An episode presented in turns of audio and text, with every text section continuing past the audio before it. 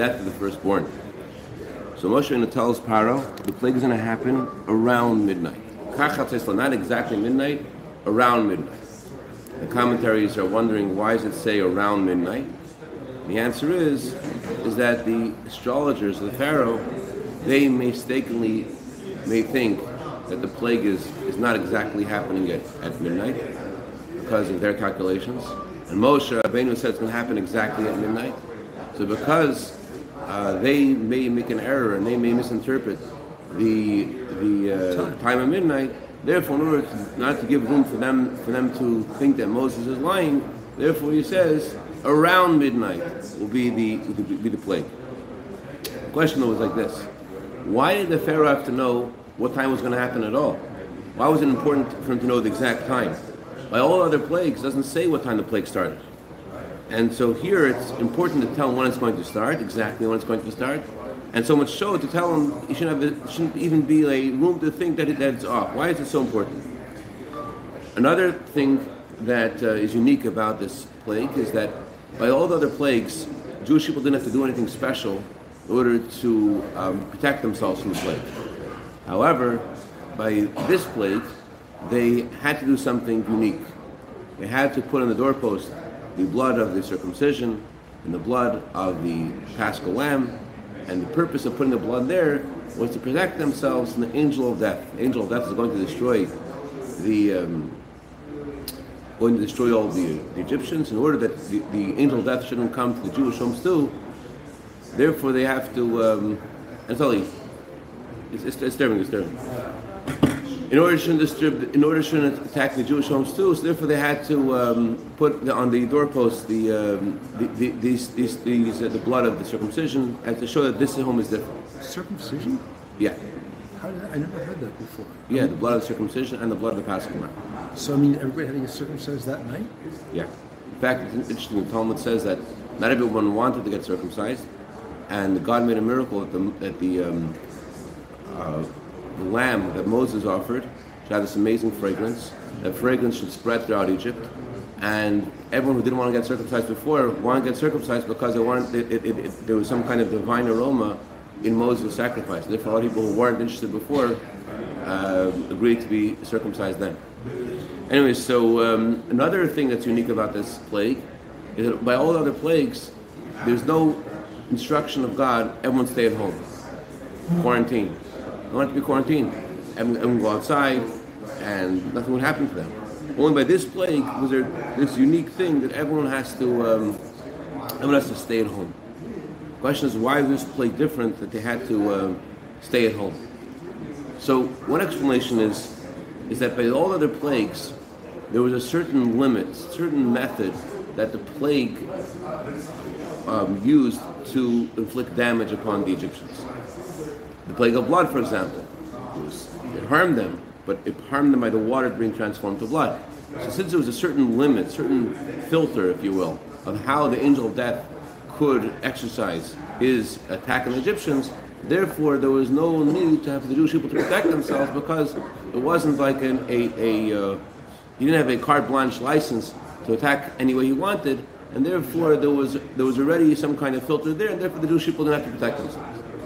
That's what you, what you might want to answer why the plague of the firstborn was unique in that the angel death, death could kill him any way he wanted to, and because it was a unique license, therefore the Jewish people need to have a, uh, a, a, a uh, something to show that they that they're different because angel death has more rain.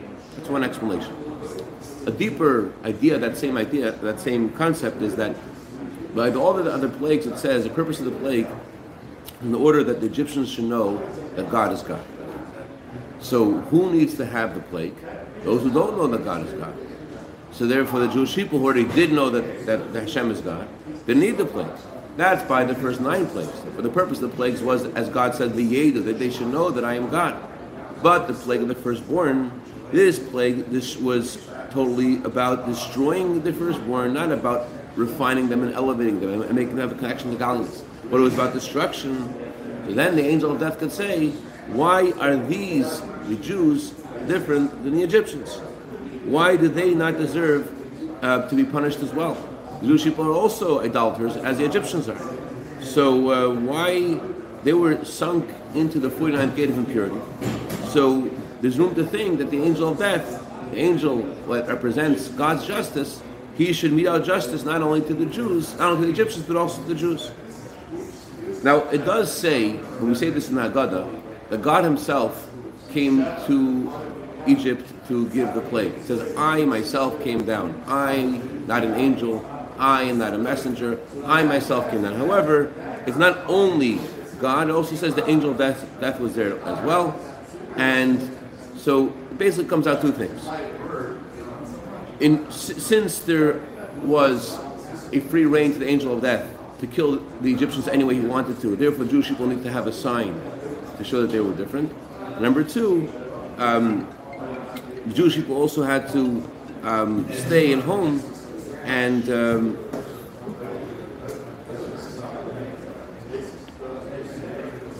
yeah. So so number one, God said don't go outside. Number two, not only should not go outside, but even in their homes need to have a special sign in order to protect themselves from the angel of death.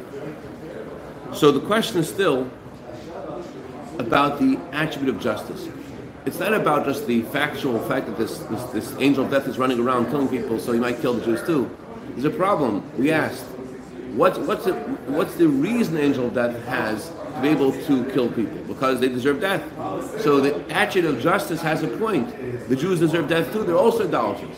What's the, how does a sign in their homes um, protect them? If they're deserving of death, just like the Egyptians are, so so they have signs in their home. The signs in their home doesn't doesn't address their their liability for their for punishment because they're also idolaters. Who cares if they have signs in their home? They, this is a Jewish home. Jewish Jews are also the angel the attribute of justice are saying the Jews deserve to die too. What's the point? What's the um, meaning of that? Signs in their home, and that's why they're protected. so this is the explanation of why the plague had to happen at midnight. The the truth is that if you if looking at things from the perspective of justice, indeed the Jewish people would be culpable of punishment as the Egyptians were. Mm-hmm. However, that's only if you're looking at it, things from the realm of logic and justice.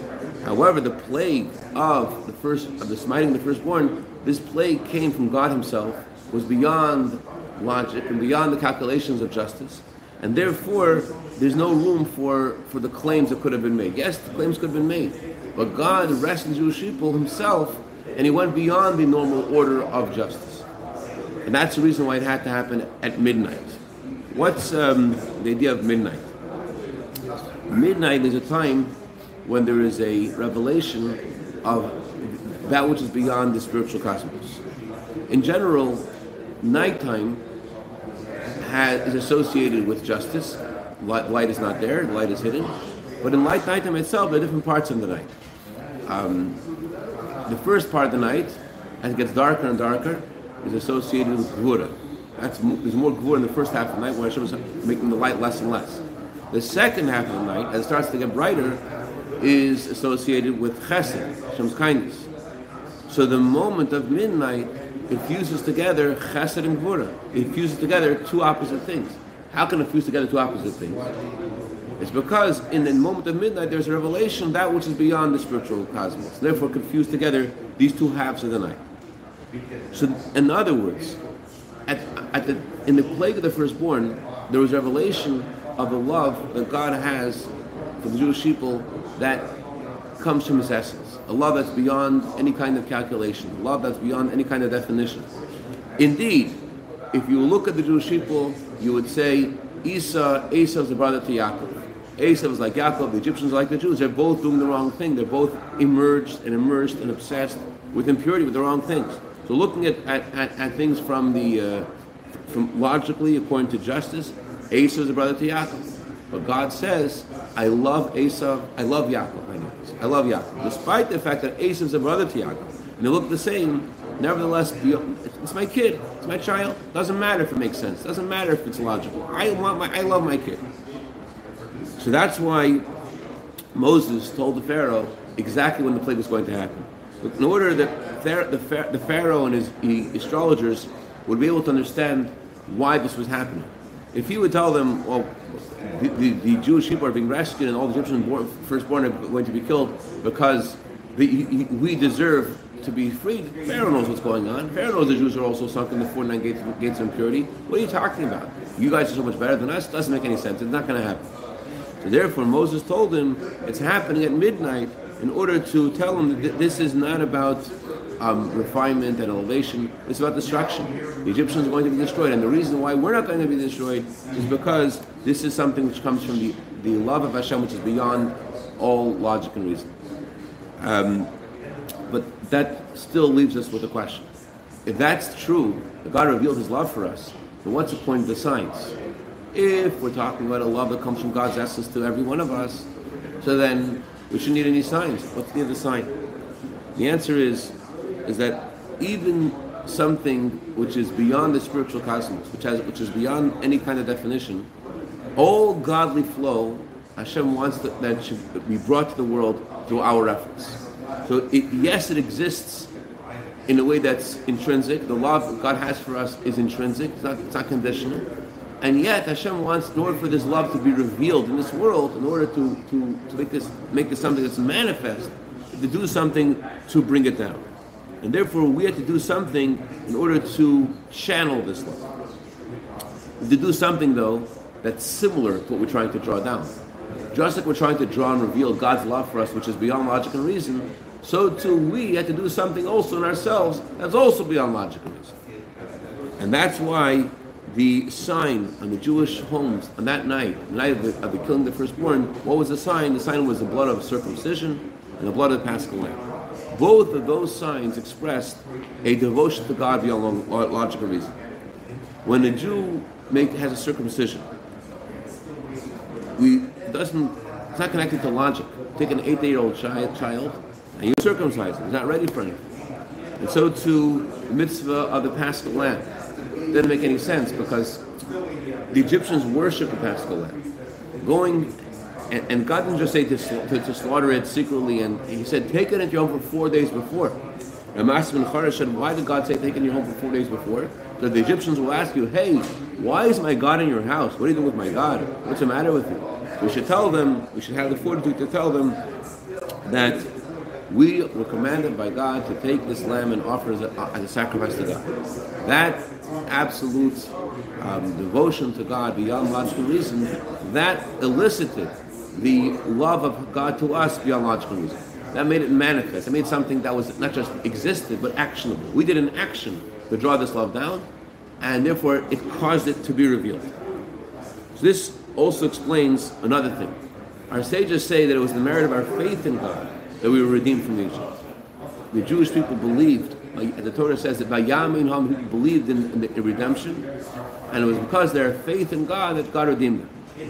Why is faith relevant? Again, it's the same thing. Faith, the blood of the circumcision, and the blood of the paschal lamb, all express this idea of devotion to God beyond logical reason. Making a covenant with God, an everlasting covenant, no matter what happens, we're going to love God. Even though they were not eight days old, but the idea of circumcision is we're, bind, we're making this commitment to you, we're tattooing it into our flesh, uh, and we're, we're bringing this paschal lamb, despite the fact that this is the, what the Egyptians worship. This is something that, that, that expresses the um, a devotion to God beyond logical reason, and so to our faith in God. Despite the fact that we're in Egypt for over 200 years, we believe that God's going to take us out of Egypt. That's that's something that um, was was was unfathomable. I mean, in Egypt, not one slave could leave Egypt. It, it, was impossible for anyone to leave. And here we're saying that everyone's going to leave. Three million people are going to leave, leave from Egypt. It, it didn't make any sense. And and but this this simple faith we had in God, despite all the torture that we were experiencing throughout the slavery, despite the fact that you know Pharaoh was bathing in Jewish children's blood, and yet we believe no, God's going to take us out of Egypt. In that circumstance, while that's happening, um, that that defended us against the the accusation of the attribute of justice, who's saying why the Jews different than the Egyptians. We expressed our love and our devotion to God beyond logical reason, and that brought down God's salvation also eh, from a place which is which is beyond logical reason. There's um, any call so far? Yes. Any, any questions so far? Yeah, I, I, I mean, I'm not doubting it. I just, I understand why circumcision could be at the same time as the Paschal Lamb. That, resonates to me. But we make such a big deal that on the third day of circumcision is so painful, you know, that you can kill the whole uh, village of of, uh, Shechem, so forth and so on. And then, how many days was it between that and, and the time of splitting the Red Sea? They had to leave, they had to leave that night. They had to go that night. They had to go that night, yes, but then and seven days later. seven days later. Yeah, it's a good, it's a good point. How they're traveling so easily. Must have been some miracles involved in their. In the, Yeah, and you'd think that that would be I never thought about as well. A very good point.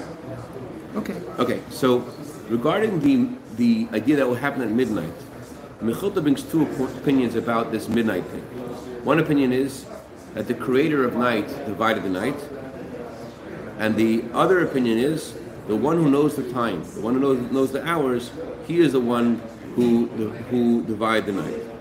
That's, oh, those are the two opinions in the Mechilta. The creator divided the night, or the one who knows the times divide the night. What's the what are they discussing? What's the argument?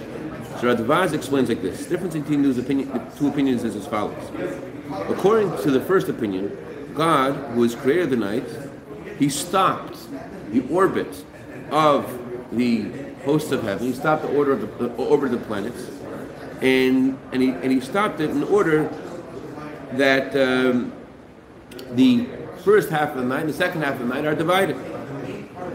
According to the second opinion, there was no miracle needed to happen.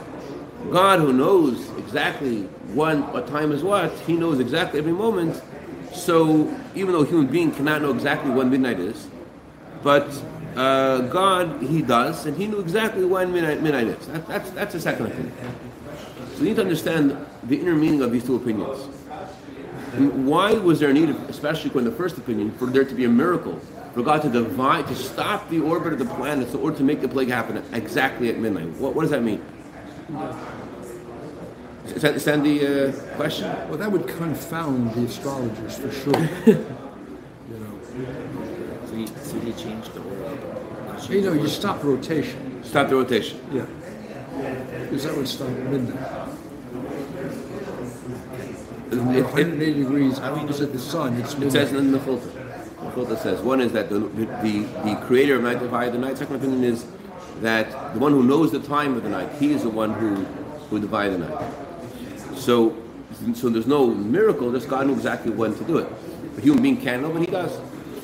So the explanation of these two opinions is as follows. It's certain that the divine flow of the miracle of the, of of the killing of the firstborn came from beyond the spiritual cosmos. The, the argument between, the, between these two opinions is about how did this divine flow be met, was it manifest in this world? According to the first opinion, that God divided the night, this divine flow, which was beyond all the spiritual cosmos, was also something that entered this world in a way that was completely beyond nature and beyond time. According to nature, nature and time are not a vessel for this divine flow beyond the spiritual cosmos. And therefore, God had to make a miracle and stop time and stop the orbit in order for this miracle to be manifest in the world because it had to break it. Because Yes. it, couldn't, it couldn't fit into it. So in other words, like in our country, we have three time zones. Right, midnight in New York, it's done, the same as Los Angeles. But if you stop rotation, then midnight is midnight for as long as it takes to do throughout the entire land. What was the mir- what was just the slaughtering of the lamb takes so long and the circumcision, all those things had to No, this is the killing of the It was done firstborn. Killing the firstborn. Firstborn. You stop the rotation with the killing of the firstborn. Why did this have to happen to kill the firstborn? So that's what he's saying. Since this was a miracle which is beyond the spiritual cosmos, and it wouldn't fit into time, wouldn't fit into nature, therefore, according to the first opinion, God had to break nature and stop time in order for it to happen. Because otherwise, I mean, if you look at Egypt is not as big as the United States, but if you look at that, it would be like, okay, if it's midnight in New York, then all the people in Los Angeles and the Midwest will be spared. So, And, and vice versa as it goes across. according to the second opinion, it wasn't a miracle. It was a miracle that the Egyptians, the Egyptians were killed, but the timing of the miracle wasn't a miracle. God just knows exactly when midnight is. According to that opinion, what that opinion is also saying is that the divine flow that came down to the world at this time wasn't something that w- couldn't fit in the world. It could fit in the world. So there's an a, a- advantage of the second opinion in the, regarding the divine flow and how it impacted the world. In other words, in our eyes, oh, it's a much bigger miracle if it breaks the, you know, if it stops everything. But the truth is, what's considered a more of a divine feat is like the story of Purim, where things happen according to nature. The divine flow goes enters into en- enters into the, the the physical world. But the Torah says, whenever you have two opinions, both opinions are the words of the living God, and there is in this. Um, since they're, both opinions are, are the words of living God, we have to say that both things are true. So the light of Hashem, which is beyond the spiritual cosmos, it was vested in nature, it was vested in time. As a second opinion, the one who knows what time to make the miracle made, made knew did it according to it, it made it, it didn't break time, it made it within time. And yet, at the same time that this went within nature, it still was revealed beyond as something that was manifest beyond nature at the same time. It went within nature and beyond nature, within time and higher than time at the same time. Why? The, the killing the firstborn it was the last plague. It was the, the first step or beginning of the giving of the Torah. What's the giving of the Torah about? The giving of the Torah is about there being a fusion between that which is beyond nature and nature. And therefore, by the, by the killing of the firstborn, also there had to be the fusion of these two things within time and beyond time because it was a, a prelude to the giving of the Torah, which brings godliness, which is beyond creation, within creation. In general, we saw something similar by the entire story of the Exodus of Egypt. On the one hand, Egypt remained in control. They were still a kingdom. There was still it wasn't a God. You know, there was no Egypt and there was no Pharaoh anymore. Jews, Jews walked, just walked, walked out. The Jews were still in Egypt. And Egypt was still a monarchy. And it was a monarchy that was so powerful that not one slave could leave Egypt. And yet they all left anyways. So it's again, it's the same idea of within nature, yet totally beyond nature. So since we see, we mentioned before that the reason we had to do the circumcision, the reason we had to do the paschal lamb, was in order to connect to this love of God beyond logical reason. But now that we add another aspect to this, that the divine flow wasn't just beyond logical reason, it also went within law, it also went within nature. So we have to say that the similar thing also happened by the by the circumcision and the paschal lamb, that it wasn't just something that was beyond, also must have been something which was which was within as well. Because he had to draw this divine flow to be within the world as well, be manifest and revealed in the world. So regarding the circumcision, it says that the circumcision has to be done the the guf has to be done in physical flesh. It's it is a love of Hashem beyond logical reason. That's what expresses. But what is it? It's in, the, it's in the lowest part of the body. So the and so to the Paschal lamb. The Paschal lamb was a physical sheep. It wasn't even part of the body. It's something outside the body. So it was it was a, it was a sheep. It wasn't it wasn't a divine flow within the person. The divine flow which was extending beyond outside the person into his property.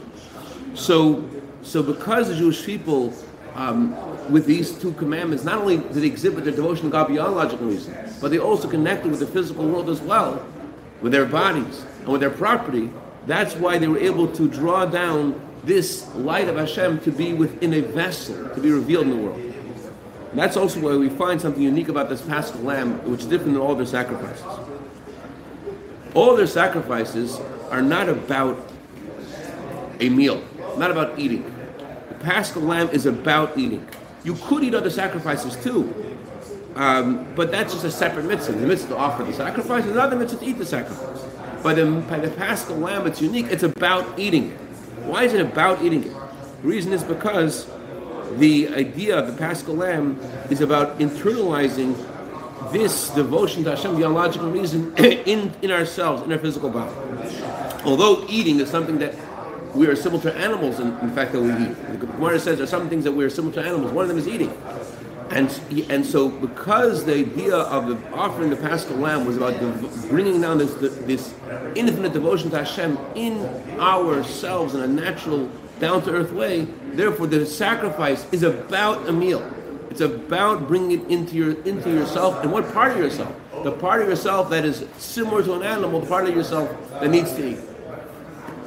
So, the true idea of freedom is not just that the soul is, is, is, is free from the limitations of the body or free from limitations of the animal soul. The true idea of freedom is that the animal soul and the body is free as well.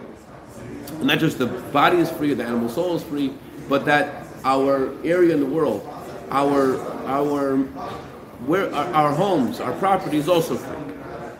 And so, so there, and that in, the, in our body, in our animal soul, and in our property, there's a revelation of the light of our soul that should be revealed there as well. So in order, so therefore the preparation, Pesach was about true freedom, freedom of the soul, freedom of the body, freedom of the animal soul, freedom about our property. So that's why, on the one hand, there was faith. What's faith? Faith is freedom of the soul. As we were discussing yesterday at the Farbrengen, freedom means, faith in Hashem means that it's not even a kapishke, not even a, a, an ounce of idolatry. Is kapishke Russian? Kapushka grip, mushroom. Oh, that's something else. Kapishke in Yiddish means a, a tiny bit. Oh. So the Rebbe said a tiny bit of idolatry is also idolatry. So when we had to have, when we left Egypt, we had to have an expression of our faith in God. We had, we had to have an expression of our soul, full expression of the soul, faith. And then the second thing is we had to have a circumcision on our body to free our body as well. We had to also have to offer the sheep. We had to also have a freedom in our property. And since, in order to bring something down to such a low level, it um, must come from a much higher place. Therefore,